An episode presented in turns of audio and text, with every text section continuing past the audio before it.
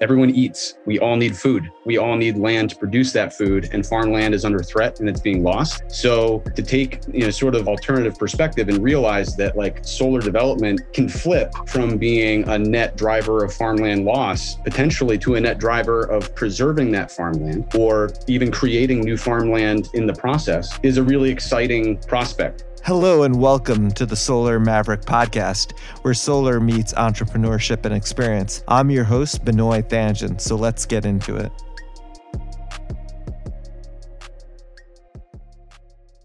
Hi, this is Benoit, your host of the Solar Maverick podcast. The podcast is brought to you by Renew Energy. We're a solar developer and consulting firm. Our website's www.reneuenergy.com. I'm excited on this episode of the podcast to have Drew Pearson from Blue Wave Solar and Ian Ward from Solar Agricultural Services. We're talking about a topic that we haven't discussed on the podcast dual use solar, also known as agrovoltaics or co location of solar, is the practice of installing solar photovoltaic panels on farmland in such a manner that primary agricultural activities, such as animal grazing and crop vegetable production, are maintained simultaneously on that farmland. Drew Pearson is the head of sustainability at Boston based Blue Wave Solar. The company has successfully developed over 130 megawatts of solar in Massachusetts since 2010, including driving innovation in community solar and dual use development. Drew is a renewable energy project developer with over 10 years of experience in clean energy, real estate, and regional economic development issues. As head of sustainability, Drew seeks to raise the bar for sustainable based enterprise by leading the company's agrovoltaics and dual use solar business strategy in multiple states. As a senior director, Drew has also delivered over 50 megawatts of solar across Massachusetts. Ian Ward is an agricultural consultant expert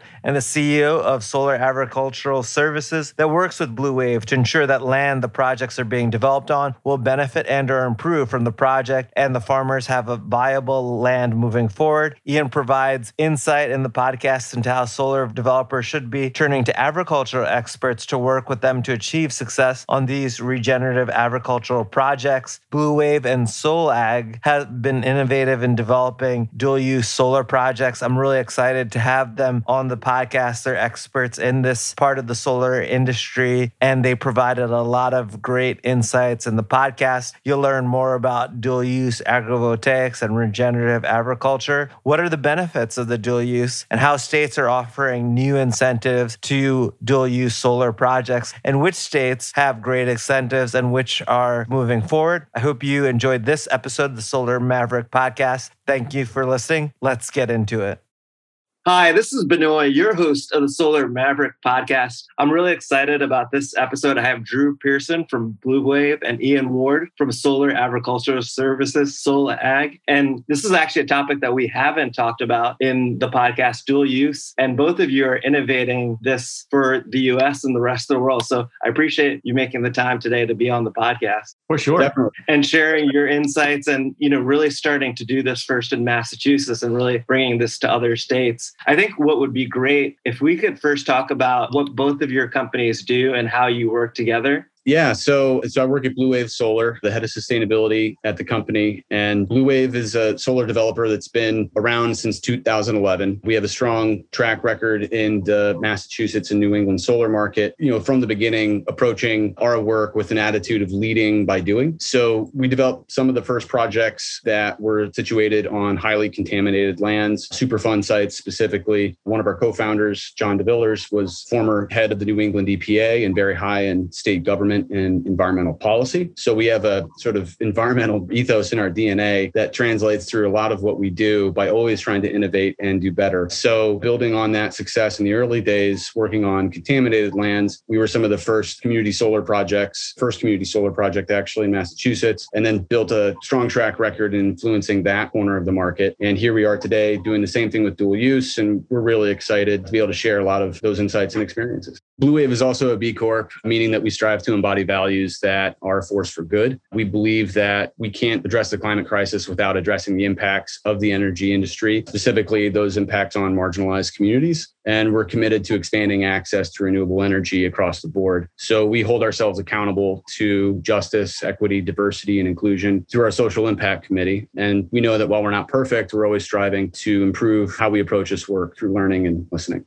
That's why my company works with Blue Wave is initially solar agricultural services was born out of need to create a structure for the farming entities that Blue Wave was working with. Originally met Blue Wave as they were developing projects on um, agricultural land, not dual use, where I was representing farmers. I'm an agricultural land planner by trade, environmental science major, NRCS consultant, technical service provider. So I had all that conservation planning background, worked as an independent farm planner for a decade or more, and the need for diversification and a solid revenue stream on farms was an extreme necessity. So Massachusetts came up with a SMART program, and all of a sudden, the things that I was doing, and I had known Blue Wave with conventional solar projects, was of value because I already had relationships with farmers, understood the conservation aspect of farming activities, which is key to the regenerative story, and knew the parties and the people involved both locally and on the state level with Massachusetts Department of Agricultural Resources. So it kind of was able to walk in and say, okay, we have some credibility here. Let's try to craft how this regulation becomes reality because it's kind of different, right? You can have a policy, but then how do you effectuate that policy? And that's where Solag was born. And that partnership between Blue Wave and Solag has been extremely beneficial for both parties as we're looking at this being a farm first endeavor and putting the farmer's needs and the land's needs first then we figure out how to put the solar where it needs to go because it, everyone needs to make money. It has to work together. But really, truly setting that bar high from that farm's point of view first is what we specialize in. So Solag is a one-stop shop to managing agricultural assets and production under these solar arrays. And we really specialize in maintaining that network of relationships within the farming community to effectively produce crops and manage the marketing of those crops, maintain the records that are required in the long-term operation so that we can satisfy both the regulatory compliance on the solar side and food safety compliance and all the other things involved with actually producing a viable crop.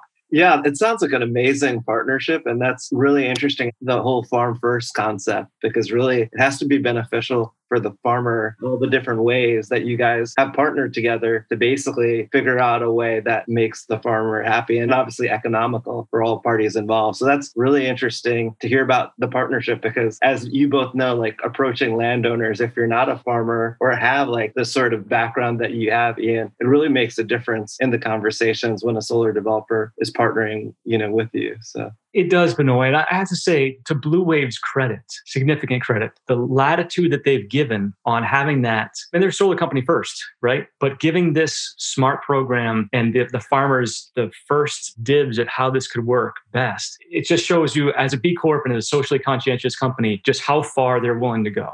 Definitely, that's huge. I mean, it's amazing for me to see like the growth of Blue Wave, as Drew was saying, as one of the first community solar companies and take working on complicated sites to now like basically dual use, which is like another area outside of that, but extremely complicated to take the most difficult projects, but then have like some sort of social benefit or higher benefit than just the solar project in itself. I mean, that's the way I perceive it, Drew, but you could correct me.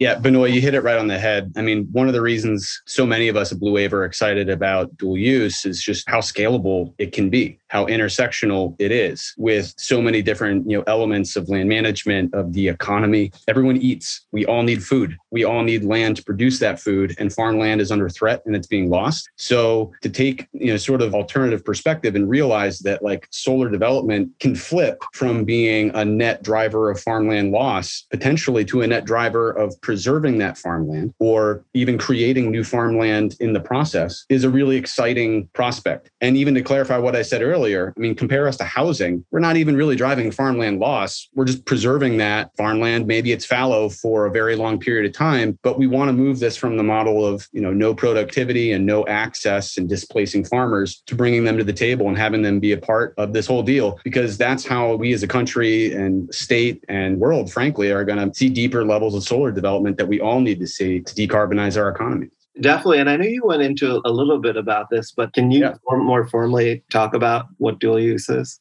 Definitely. So, dual use is a land planning framework that is overlaid onto solar development to ensure that the land underneath the panels has a higher, you know, sort of value with respect to what is on that land, what is happening on that land, how that land is interacting with its surroundings. So, we want to see high value ecological site coverage. We want to see other activities, farming, you know, more pastoral kind of activities. You know, thinking about land use from a conservation perspective, like how can we manage that land with ecosystem services in mind? Potentially, how are we developing these projects to improve net, you know, conservation outcomes around the site, even off-site? Just even thinking more broadly, if solar projects are impacting land and potentially cutting trees down or displacing nature, how do we flip the script so that we can still create or support the preservation of nature elsewhere? It's a very you know, broad concept. And so we've kind of divided this framework really into four types. So starting with pollinator solar, something that will be very familiar to many of your listeners, you know, just making sure that the vegetation itself has a lot of, you know, flowering benefits for insects, deep root systems, creating, you know, these sort of um, higher value impacts on ecosystem services like, you know, hydrology, water infiltration,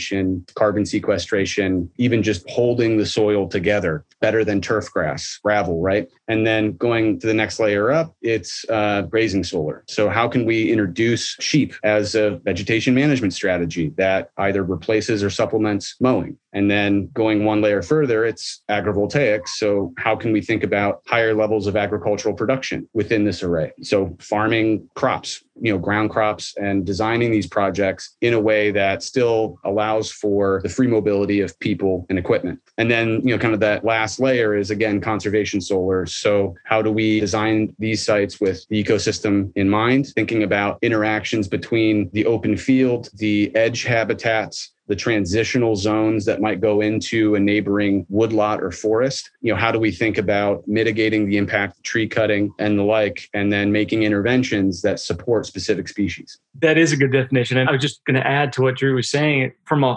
holistic perspective. You know, the word sustainable is kind of like a buzzword now. It's almost overused to a certain extent, but to a very definite degree, this is an opportunity. Agrivoltaics is an opportunity to combine energy sector money with agricultural sector land when you join those forces and you do it the way that we're doing it here in Massachusetts thus far, we're looking at regenerative agricultural practices that we're integrating. So not only do you have the carbon sequestration that you can get from having renewable energy, which is why a lot of us do renewable energy, but you take the typical agricultural practices that a farmer does, you tweak them a little bit because you're operating under posts and under panels. But in that thinking differently, you also say, hey, let's manage this land a little differently. And let's integrate some practices that are are NRCS approved that have constant cover, the no-till planting, green cover. So you're basically keeping nutrients in the soil, reducing petroleum-based fertilizers and sprays that you might have to use. So you're doubling down on the ability to truly be sustainable and operate this in a holistic manner. So for those listeners that know anything about agriculture or, or like to read about it, you know, if they read anything or watched Kiss the Ground and heard anything about Allan Savory or Joel Salatin or Gabe Brown or even Wendell Berry, right? These concepts are what we're taking. And again, this is the blue wave latitude that they're giving Solag and others that are on our team. They're giving us this latitude to, work with the farmers. and say, let's incorporate some of these practices into these endeavors. So agrivoltaics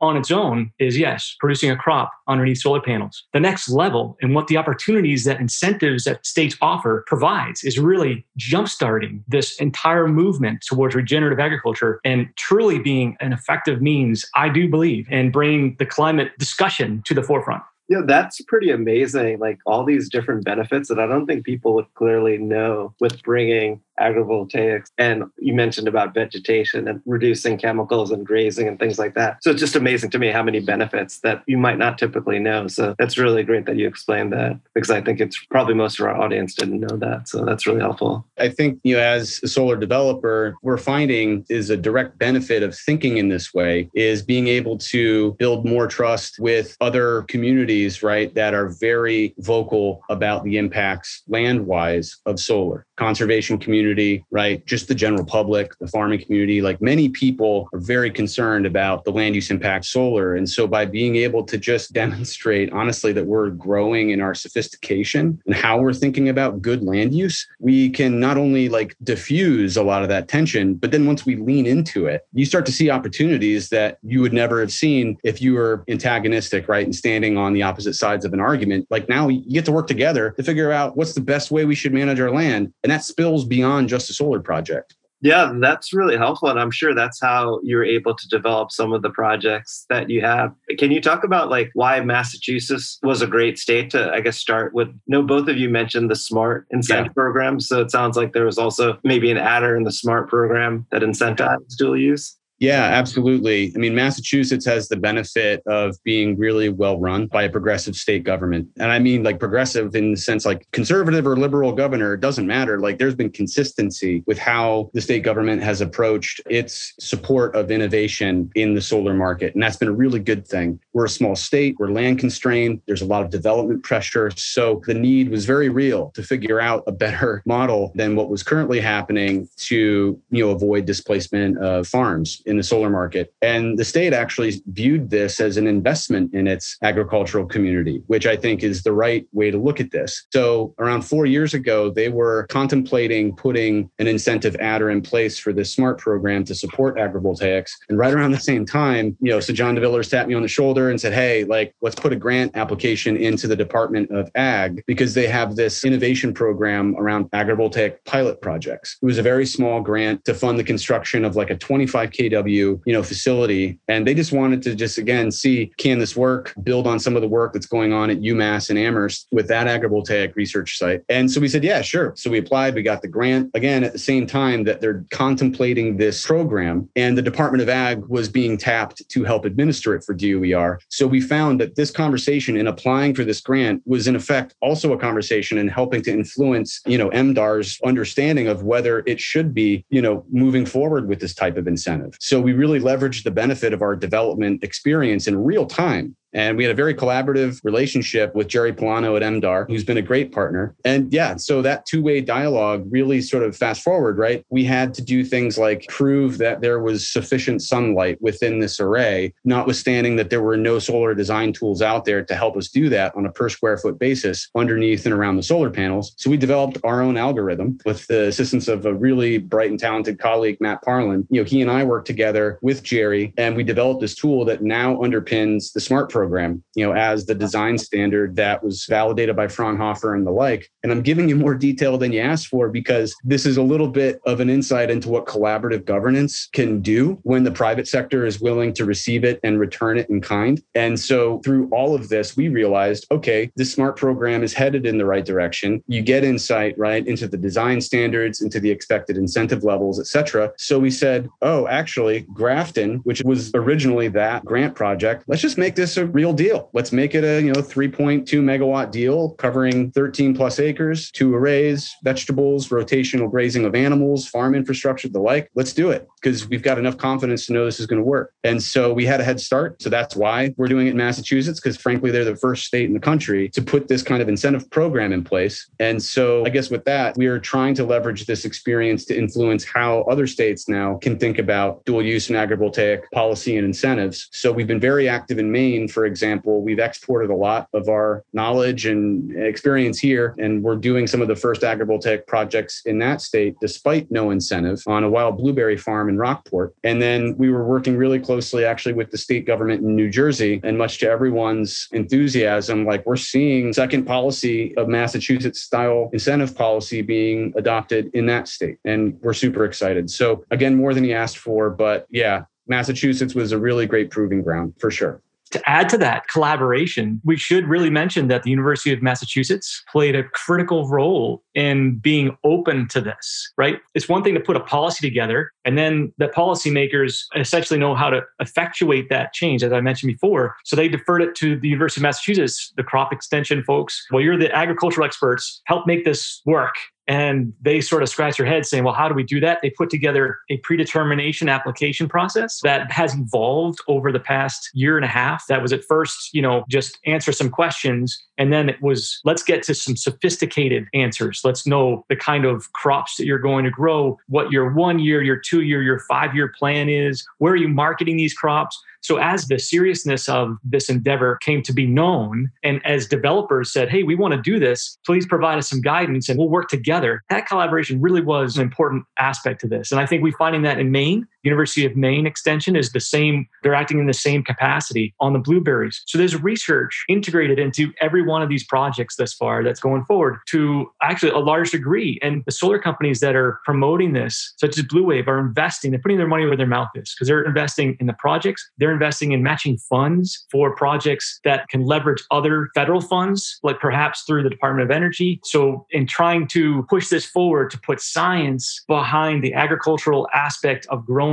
under panels, and people are concerned about shade, it's not really about shade, it's about photosynthetically available radiation or PAR. And so, let's have PAR sensors out there. Let's have the experts at UMass and at UMaine. I would venture to say Rutgers down in New Jersey be a part of these projects and put the science behind it so that the pioneers in this who are taking the risks pave the way successfully for the next round coming in. And we have an informed when it goes into Colorado and California. Can you imagine the Salinas Valley having dual use agrivoltaics, preserving the water that's underneath these, reducing the amount of inputs that they need to have? Like overall, there are so many positive aspects of this that three to five years from now, the science that we're learning here in Maine and New Jersey is going to be directly applicable.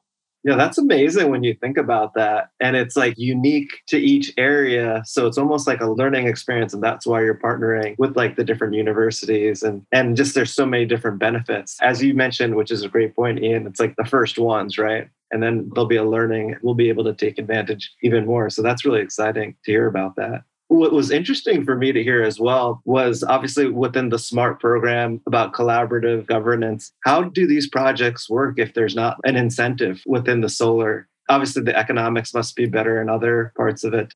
It's a really good question yeah, I guess it's worth stating that they work when people want it to work, right? That's like far and above the most important quality. People need to want this from both sides. And so if you don't have that attitude, unfortunately, it's probably not going to go very far. So that said, there's a lot of reasons to want it, right? Communities are going to accept it. Your farmers are going to accept it. You're going to build credibility. And, you know, as a land developer, what better way to build a pipeline or network of new project opportunities than to build trust among the very people who are closest to the land, right? Right? Like some could say it's a self interested perspective, but I think it's just the right perspective. Why wouldn't we want to do good work and make everyone trust this process? So, that said, in Maine, we'll talk to that example because there's no incentive. So, starting with the design typology is really important. Is it a fixed tilt array or is it like a single axis tracker array? Both are going to have very different sort of baseline conditions that will inhibit or promote farming, right? So, in the fixed tilt sense, those panels are facing south. The shadows behind behind those panels are largely going to be consistently stuck in place, right, throughout the array. So if it's to remain fixed tilt, how do you think about panel selection? Is it monofacial or bifacial? Is it letting more sunlight through?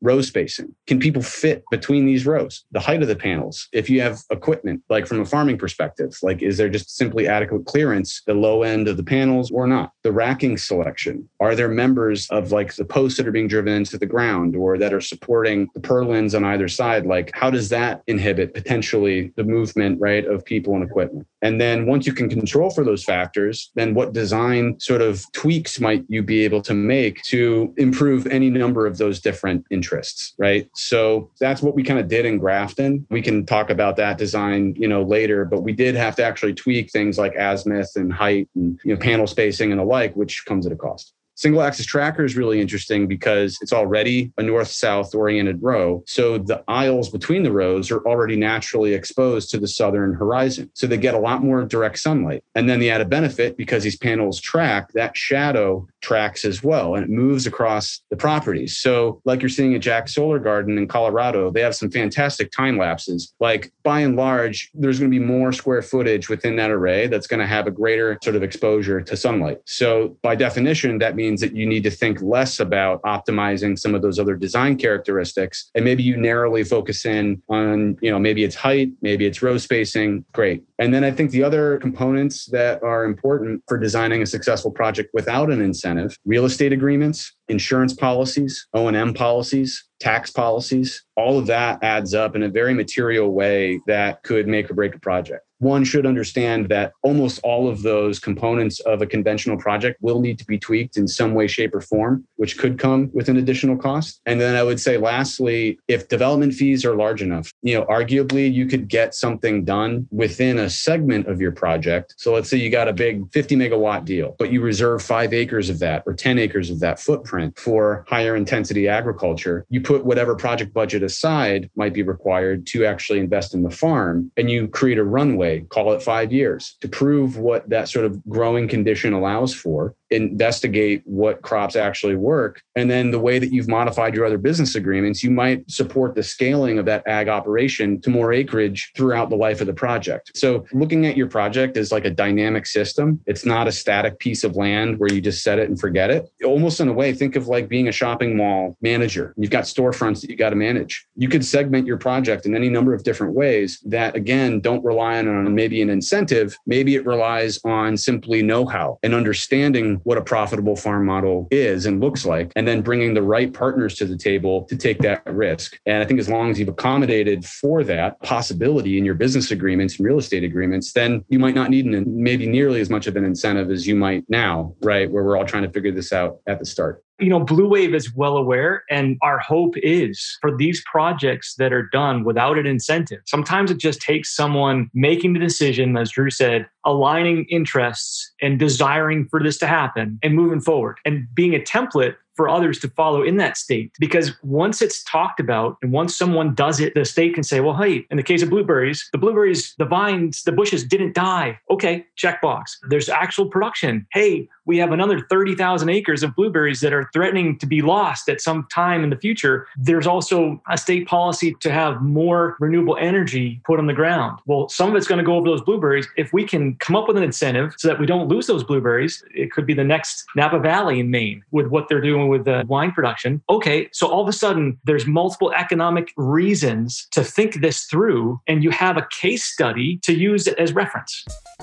As a leading authority in the solar industry, life gets very busy. In addition to traveling the world as a speaker and for my entrepreneurial ventures, I'm a son, friend, investor, and entrepreneur. And when it comes to delivering a great sounding show for my listeners, I choose Podcast Laundry. All I have to do is record and send, and the rest is done. They do the dirty work of podcasting for me. Yes, social media graphics, quotes, show notes, master editing, and much more. All I have to do is record. So if you're a busy podcaster like me with an engaged audience and want to free up your time to do more of what you you love, like going to the gym or spending time with loved ones, go to podcastlaundry.com to schedule your consultation or call 347 871 8273. That's podcastlaundry.com or 347 871 8273.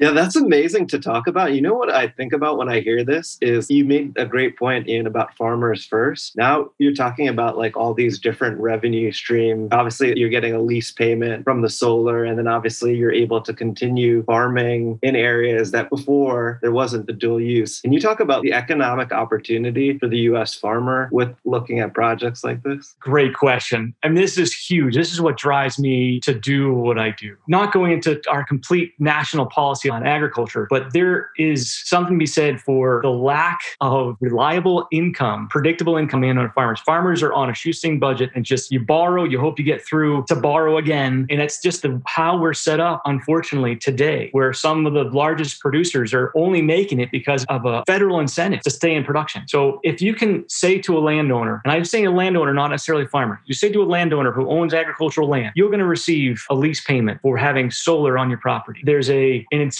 paid to you to farm this land because it's going to be a change. You're going to have to do things a little differently, but we're spinning this in a positive way that you can have smaller equipment. You can do more tailored farm to table kind of things versus just big agriculture. So even with those big agricultural folks, when you start talking to farmers, if they can net more than what they're netting now, they're entrepreneurs. Why would they consider that? And that's what we're talking about. We're talking about solar is a value added product. Consider your land. How do you value add, provide value to different segments of it? Well, you allow for solar to go in a certain part of it. You don't have to worry about your grandfather rolling over in their grave because the farmland is lost. No, you're still going to grow underneath it. So the sentimental aspect of losing that farmland disappears. That's a huge psychological benefit for farmers. So take that off. You're not cutting down a bunch of trees. that is either your windbreak or for conservation groups, the reason why they're opposed to solar in the first place. You're putting over existing agricultural land. So you're not violating any of the tax incentives that the farmer otherwise enjoys, right? So you still taxes farmland. There are agreements with the solar personal property tax that's paid, the pilot agreements or however they're called in your own states. Those are still there. So the towns benefit, the farm benefits, the farmer themselves benefit, the legacy over to the next generation, which is huge. The median age of farmers is in their 60s nationwide. And depending upon which state you're in, it's higher. So how do we incentivize the next generation to want to come back to the farm or the new farmers who can't afford to buy that farmland because of development pressure? And then in the Northeast, that's exactly what the, our issue is. You can't afford to grow strawberries on an acre of land when that acre of land is worth a house lot value. So by lowering the barrier of entry, because you've got a diversified income that's stable over a long period of time, the landowner benefits, the farmer who may not be the landowner gets to come in. I say that on purpose because in my mind, this is a succession plan in the making. The next generation of farmer that can't afford that land can come in. You can have one, two, three, four farmers farming that land, maybe taking advice from the landowner because it's set up for a value added kind of product. No, I mean, Ian covered so much great ground there. And I wanted to offer a couple other points. So, I mean, there are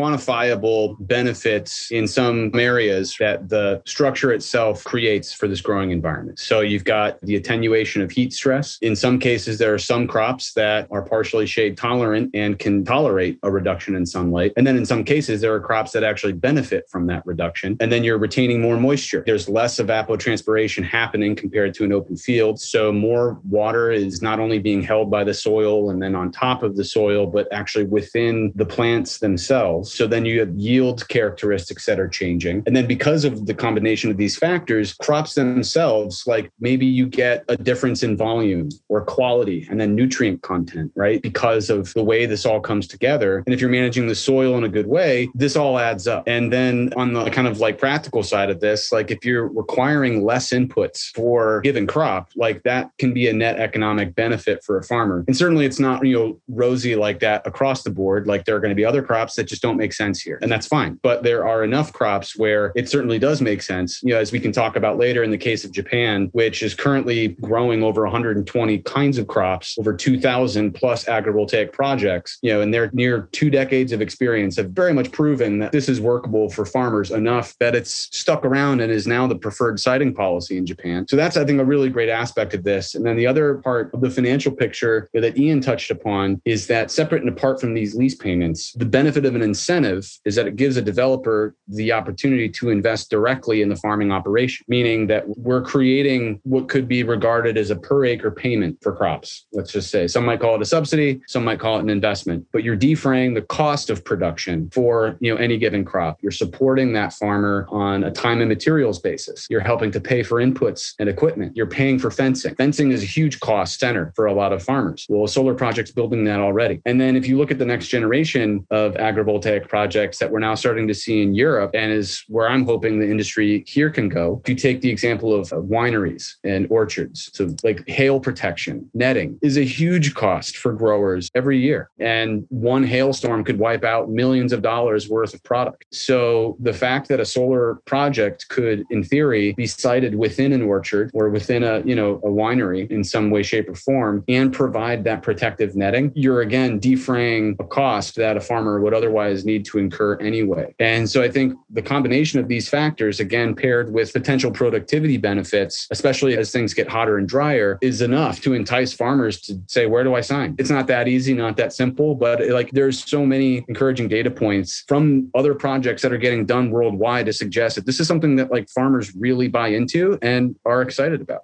That is a key. There's a couple of objections that people have on the farming side. When you introduce this concept, they say, How am I going to operate with my existing equipment? Because farmers think equipment, right? And you address that by saying you'll have to tweak it a little bit. But if the solar company is willing to help defray the cost of that or entirely cover that or have an incentive over a period of time and provide infrastructure that allows for that to happen, forgetting that you can also grow a crop and an income from that, this is just the upfront things that we're talking about. They pause and they're like, Huh, Okay, all right, keep talking. And then the next objection is what are we concerned about for length of time? What are we committing to in this endeavor? And depending upon the state, if there's a state incentive, sometimes you're committing for a 20 year period to produce in a certain way. But don't worry about that. We've come up with a strategy for that. It doesn't have to be just you. We can have an agricultural asset manager like Solag do this for you. There's a reason why we've developed these systems that we have over the past couple years is because it's in order to address the rebuttals by farmers because they really once they get a hold of this, they are so excited to do something different, to try to implement conservation practices that they've thought about doing, that they're hearing about doing, but they're up against it because they owe a lot of money to the bank or they just can't get their heads around changing something that their grandfather did, their father did, their grandmother. That change of habit is what this allows. And once you start having that conversation, farmers are calling me saying, Hey, I thought about this and hey, I thought about that. And it is so exciting to see them reinvigorated on not just doing business as usual. That's how you address those farmers' concerns. And once they buy in, then how quickly can we get going? And it's like, hold on a second. There is a permitting process. You know, we got to wait for the interconnection applications to be filed and the utility companies to get their act together and actually allow COD to happen. So all these things are part and parcel with the project. So, but you're ended up trying to reel them back in because it is in Massachusetts and other places. It can be a two to three year process, as you all probably know that, right? Depending upon how deep you are in and how the size of these projects is. So that's how you address initial landowner hesitation. And it's really fun to be having these conversations in front of permitting authorities because as Drew could probably talk about, their communities in general can sometimes have solar fatigue. You know, oh, just another group of trees coming down, more solar, like when's this going to end kind of thing. And the agrivoltaic discussion, dual use discussion totally changes that. The first meeting, it's almost predictable now. Well, I don't know about this and I don't know about that. And how do we know it's going to be real? And once the conversation's had, here are the things that are in place. Here's how we're working with the agricultural extension. Here's the degree of thought that's been put into the farming plan. Here's the farmer saying that they're willing to do this. Then all of a sudden they're like, wow, okay, so this is going to help protect that farmland. Oh, this is why the state incentivizes it over for our prime farmland. Because this is a big deal. In Massachusetts, we're talking about only allowing this to happen over prime farmland or farmland of state importance, which fits the tax classification of agricultural land. And the reason for that is because it's seen as a land preservation technique, right? If you can line these very productive farms with a way to keep them productive, because the last cash crop is a house. That's a house lot. Some development, it's gone.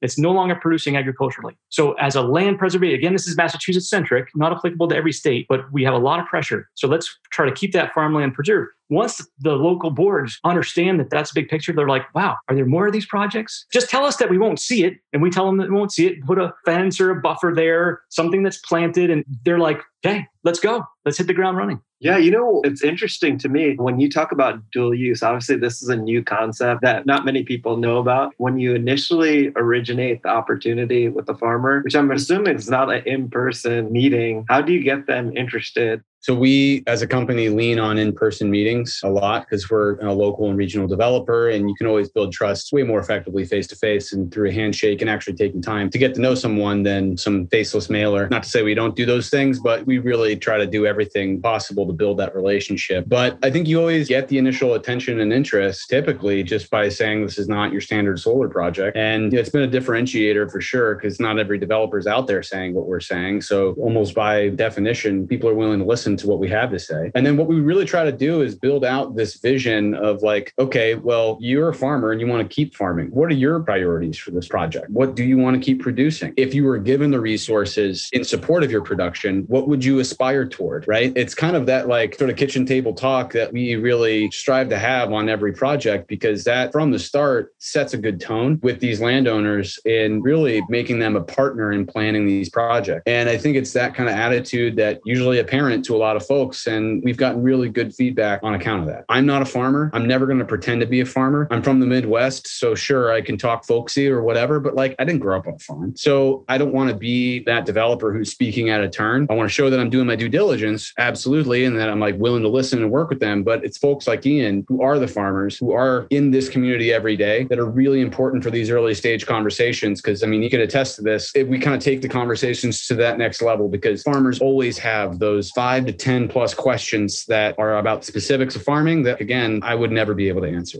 That's where this partnership in any partnership i would advocate this is not exclusive to the solar ag. If you're going to do dual use agrivoltaics anywhere i think having someone on your team that can talk the talk of a farmer that is a farmer or that knows something about former NRCS, which is the Natural Resources Conservation Service, which is part of the USDA, crop advisor, technical service provider, someone in that regard that can talk and understand where the farmer's coming from, it just is a no brainer. You want to have that kind of relationship. And when you say farm first, farmers do things in a relationship manner. There's very few farmers who don't barter in some form or fashion. And that only works when there's a degree of trust. And trust is hard earned. You have to earn your stripes. So if you're already in the field and you've earned those stripes and you can have a coffee shop conversation that checks out, it can't be fake, it's got to be real. It checks out with so and so. And because farmers are dumb like foxes, right? They're asking questions. They're going to ask questions to say, is this legit? What risk am I putting myself and my farm at? Because both farms are under pressure. They're being solicited by regulators to do it this way, by conservation groups, by people that are well meaning, that like to look at the farm. So I don't want you to do that. I just want to look at it this way. I don't want that smell, but I want the green grass. So you go to them, you say, we're going to try something new. Their first reaction is, well, show me. Where else have you done this? We haven't really done it a whole lot. So how do you say trust us? You don't except by demonstrating that you listen and that you understand what they're going through and the practices that they're already doing and how we can tweak them. Yeah, I mean, in the end, to add to that point, farmers get solicited by the development community endlessly. Dozens and dozens of solar companies knocking on their door, giving them the same sales pitch. Housing developers doing the same thing. And there's every reason why farmers should be skeptical because, unfortunately, for many folks, like those negotiations don't always work out the way that farmers and landowners would like them to, and people get burned. It's really important to show and demonstrate that you've really thought about it.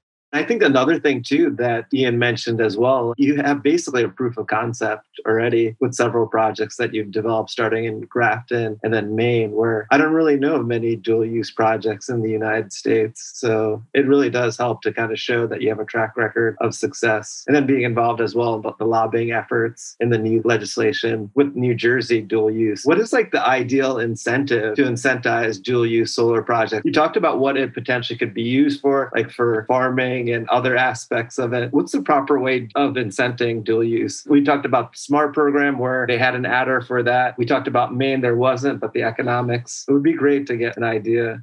I think taking a ground up view is the right starting point and really going through like a hypothetical business planning approach from the farm's perspective, as well as from the solar project's perspective, is important because going through that planning process, you're going to identify costs that you might not have thought about if you're just sort of sticking your thumb in the air, right? That said, first, I think what will it take for farmers to want to do this? Because it comes at risk to them as well. If they're already going into debt to farm and open fields, it's not really going to be that good good of a sales pitch to say, well, why don't you come and do that same thing on my solar project so I can earn a higher power rate off of your labor and you're not going to get paid for that. And in fact, you actually might incur a higher cost structure per acre and you might take greater risk at your own expense to farm here. So, like, we have to neutralize that concern from the start and say, actually, farmers do deserve to get paid because today the economic picture for farmers is bleak. You know, I hate to say it, but like in many cases, it's poverty wages for some farmers. Obviously, it's not like this across the board, but when you're getting paid 30,000 $1,000 a year or whatever for your efforts and it's a lifestyle, quote unquote, it's just not acceptable. And if you're trying to build a 20 year business plan off the back of that kind of labor, you got to pay them and make them a part of that process. And then it's things like, okay, what infrastructure might be, you know, required irrigation, animal shelter to run that farm? How can it be co-located with the site? What's the added cost on steel? Maybe raise the panels. What would then the follow-on impacts on like labor, the complexity of the installation be? Like wiring. There are all these other impacts on the solar design and development process that need to be accounted for. And then thinking through again premiums on business agreements and insurance and O&M, like that's going to come at a premium. You add all of that up and it's a more complex business model with more moving parts. You got to entice the solar community to want to invest in this in the first place. If they're going to earn more money with less risk doing a standard project, no one's going to do dual use. If you're looking at the same property that could go in either direction, solar developer all day would probably just do the easy thing that they know. So there's a premium that comes with getting people to the table to want to take that risk. And that's got to be reflected in the incentive as well. So I think in a deliberative way, that incentive structure can be built again collaboratively with policymakers and other folks that are involved in that process. We're talking about what does it take today to get this going? Let's pretend we're 10 years from now and people now understand actually there's like 10 crops that grow really well in this environment. There are entire businesses in the ag world that already have the sophistication to run that business. They're not scared to do it. So they don't really need that startup incentive. They just need a partner who will allow them to do work on that project. So then it's a very different ball game. What excites me is this idea of utility rate design or even like a bilateral PPA. How could you quantify all of this and then almost demonstrate through the concept of additionality, like we see in the carbon markets, if it weren't but for this premium on my power rate, this farming would not get done. How can that kind of mentality then filter in on a marginal basis? Maybe there is an anchor customer out there who says, gee, yeah, I'll actually take 5% savings as opposed to 10% savings because I know that 5% spread is getting invested in this farm. And then what's really cool about this is that once people start thinking in this way, then it's like, well, wait a minute, I'm not only purchasing electricity, I could in theory be purchasing farm products as well. So then the marketing for the farmer becomes more efficient. And now they have a whole customer base that is like at their beck and call, so to speak, because they already know of the farm. They have followed the story. They're invested in who the farmer is, what they're trying to do. And that project exists for 20 years. So you're giving a farmer a runway to build a business plan that sure might take a few years to get off the ground, but you can tell that story and build that business together with the electricity customer base who then could raise their hand and buy your farm product. And one of the things I get so excited about when I think of this hierarchy of dual use, put agrivoltaics aside for a moment, thinking about ecosystem service payments, you know, carbon can be monetized. There's an entire carbon market now on the federal level that's taking off, investing in forest preservation. So preserving woodlots next to the project, hydrological credits that could be monetized because you're demonstrating improvements to the watershed. There are companies out there doing that right now in the regenerative ag space. Super exciting. And you get to bring all of that in. That then takes the place of that incentive. And then you go from there and it's like, well, if you're growing sheep, you're also growing fiber. You could grow medicinal plants. You could grow horticultural plants. This is not just limited to food. Like our entire economy arguably is proceeding toward a bio-based economic framework where everything from how we derive our energy to our building materials, textiles could be plant-based. I mean, I think that there really is a world of opportunity out there. The last thing I'll say is then when you think about like co-locating processing or marketing or distribution with these agrivoltaic projects, you're capturing not only cost efficiencies, but you're creating new opportunities for economic growth. To me, that's why I am so bullish on this concept because this incentive is only just to get things started. And I'm so confident that once people get it and their experience, the sheer enthusiasm of doing this and then the urgency of climate change together, we're going to see a ton of innovation in this space. And again, that's why I talk a mile a minute about it because I love it. From a brass tacks perspective, even on a simple thing of complying with bylaws. Picture this picture that the amount of money and engineering that's spent to design a water retention basin for stormwater runoff, because these are industrial things. Well, you put them on a farm, you implement the regenerative agricultural practices, which is just to state again, it's the cover cropping, having it be green, not rototilling, doing no till planting of crops. The soil aggregates build up. There's more water infiltration. There's scientific evidence that you can get 13 inches of water water per hour infiltrating into the ground if you apply these regenerative agricultural practices. So if you do that, you don't need to have a stormwater detention system, which then opens up all that land for either more crop production or maybe you make it pollinator habitat. So all of a sudden, all of these objectives that are ancillary to these projects can be designed from the start into them. I mean, what you guys are saying about Drew it blows my mind what the future could be. And we're just in the early stages of this. And I really appreciate that what you guys are doing, the passion and the innovation that you're creating to create value for the industry, not just the solar industry, but farmer first. And it's interesting as well with ESG goals as well of corporate companies. This has been an amazing podcast interview. I feel like we could go for another hour easily. What is the best way for our listeners, who we call Mavericks, to learn about your company? Or to stay in touch with you? You can visit bluewavesolar.com to stay up to date with what's going on with our company. I'm also on LinkedIn. You can look me up. And uh, my email is dpearson at bluewavesolar.com. And you can reach out to my company with uh, solaragservices.com. Thank you again. I really appreciate you making the time. I think this is really a lot of value to our audience. And I look forward to potentially interviewing you down the road to kind of see, you know, what the progress has been. It's pretty exciting. And you guys are in the forefront of it. So continue to do great work. Yeah, thanks so much. Really been a sincere pleasure. Greatly enjoy the conversation and looking forward. It's a privilege to be at the forefront and be talking about this with like minded folks. Definitely. And continue the good fight.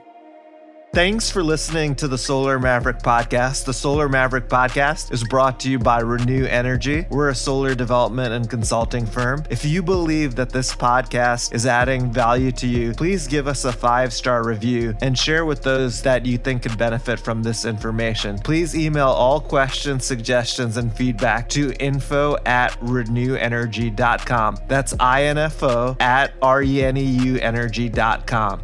The Solar Maverick podcast is produced by Podcast Laundry and executive produced by Benoit Thanjan and Kevin Y. Brown.